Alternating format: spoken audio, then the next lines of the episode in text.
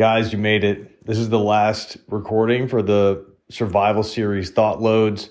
I'm Nico, and today we're going to be talking about equipment, clothing, and shelter. Now, all of this is just general knowledge that that's good to have if you're going backpacking, and some of the information can help you if you need to create shelter for a survival situation or get dry. So let's get into it. Now, the first bit, again, is equipment. Now, for me, there's a lot of standard things that I usually take backpacking with me. But let's say, for some reason, a bear took your backpack into its nest. You don't know where it is, and you're only left with a few random items that you can do stuff with. I hope the bear would leave a pot and a fairly large knife, or maybe even a hatchet if it's sharp enough. Now, here's the reason why. With that equipment, you can do damn near anything that you need to to make shelter, to make tools, to cut meats, to fix things. Like it did, the, the list goes on with those couple things. You can use the bottom of a hot pot to, to sear or flatten something out, to mash something. It could be a hammer. Your knife can help cut down tree limbs and cut up any fish or game that you that you trap or kill. So even though you'll probably have a lot more equipment than just a pot and a knife, that's really the basic stuff that you need. Now, if you are backpacking and planning a trip, obviously you'd want to take everything you need for your tent, a sleeping pad, something that's light but also gives you the support that you need, the correct clothing, which we'll go over in detail a little bit later, uh, correct clothing for the weather that you're getting into, and kind of accounting for different variables as well.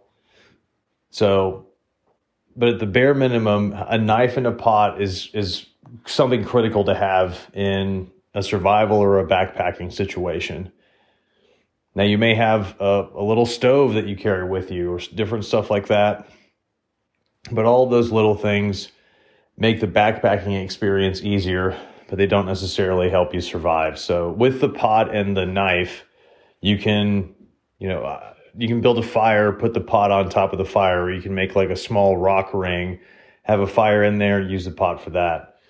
And let's let's assume that you've done everything well. You have all of this random equipment you may need: knives, pots, stoves, sleeping stuff, maybe a multi-tool, whatever it may be. Now let's let's talk about clothing. The most most important thing about backpacking clothing or survival clothing is that it is not cotton. And preferably, you'd want a piece of clothing that is a quick dry or has some type of technology, like no underwear. Some underwear nowadays is antimicrobial, um, quick dry stuff. That's what you want for base layers, whether it's hot or it's cold outside. You want a base layer, any layer that's touching your skin, to be able to wick moisture away from your body. Now, if it's colder, you may want to have more layers on top of that, eventually going from that base layer to some type of fleece or anything above that, and then maybe a jacket on the outside that can protect that fleece or warmer layer from any rain or moisture that's coming in. But the most important thing, again, regardless if it's socks, pants, shirt, whatever, do not use cotton. For some people, they like to use a base layer of, of socks, just a liner, and then put on a thicker wool sock outside of that. And it's the same concept, you know, getting moisture away from the body. But all of the clothing that you're going to use needs to be easily packed into your backpack and or compression sack, and but also give you the the protection that you need, either from the cold or from the heat. So be careful when you're choosing clothing, but just check the tag, and if it's cotton, I would not bring that.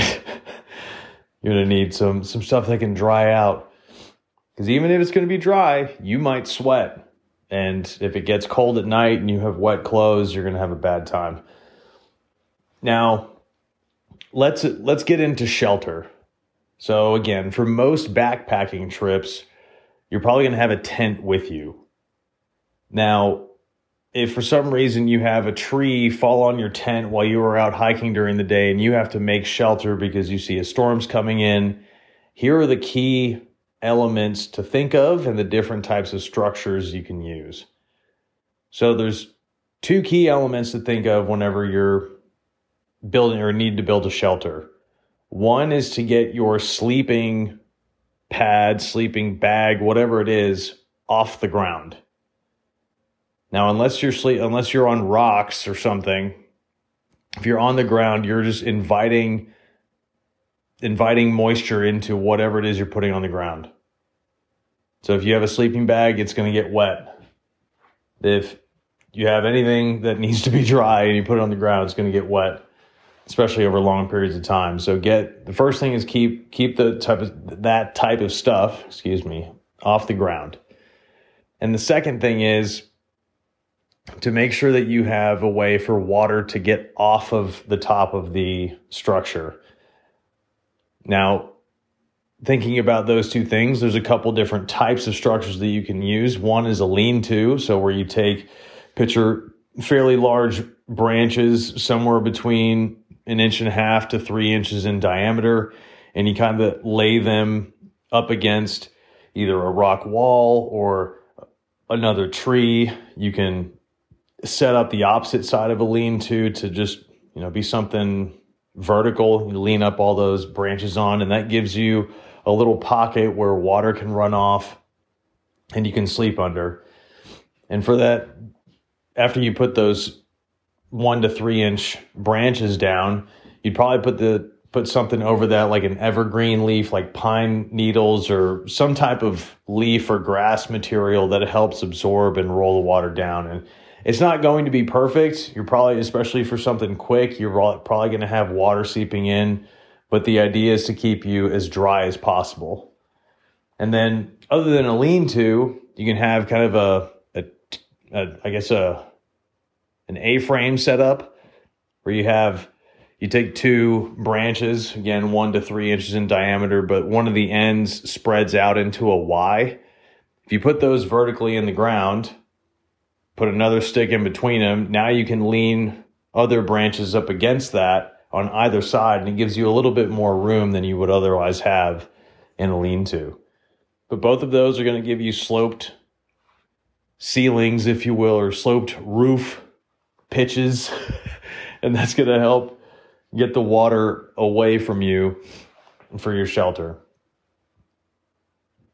So really, I hope none of you find yourself in a survival situation. But if you know about the things in these survival series audios, you'll hopefully be a little bit more prepared when it when that time comes, or if that time comes. You know, making sure you have the right types of food, you're able to get the right types of food, knowing how to hydrate yourself with water purification techniques, and definitely knowing how to build a fire, but also how to give yourself some shelter when you need. Hopefully you guys find these helpful. Stay tuned for another Thought Load next week. Look forward to hearing from Tyler. Hopefully you had a wonderful Thanksgiving. And as always, begin the duel, win the day.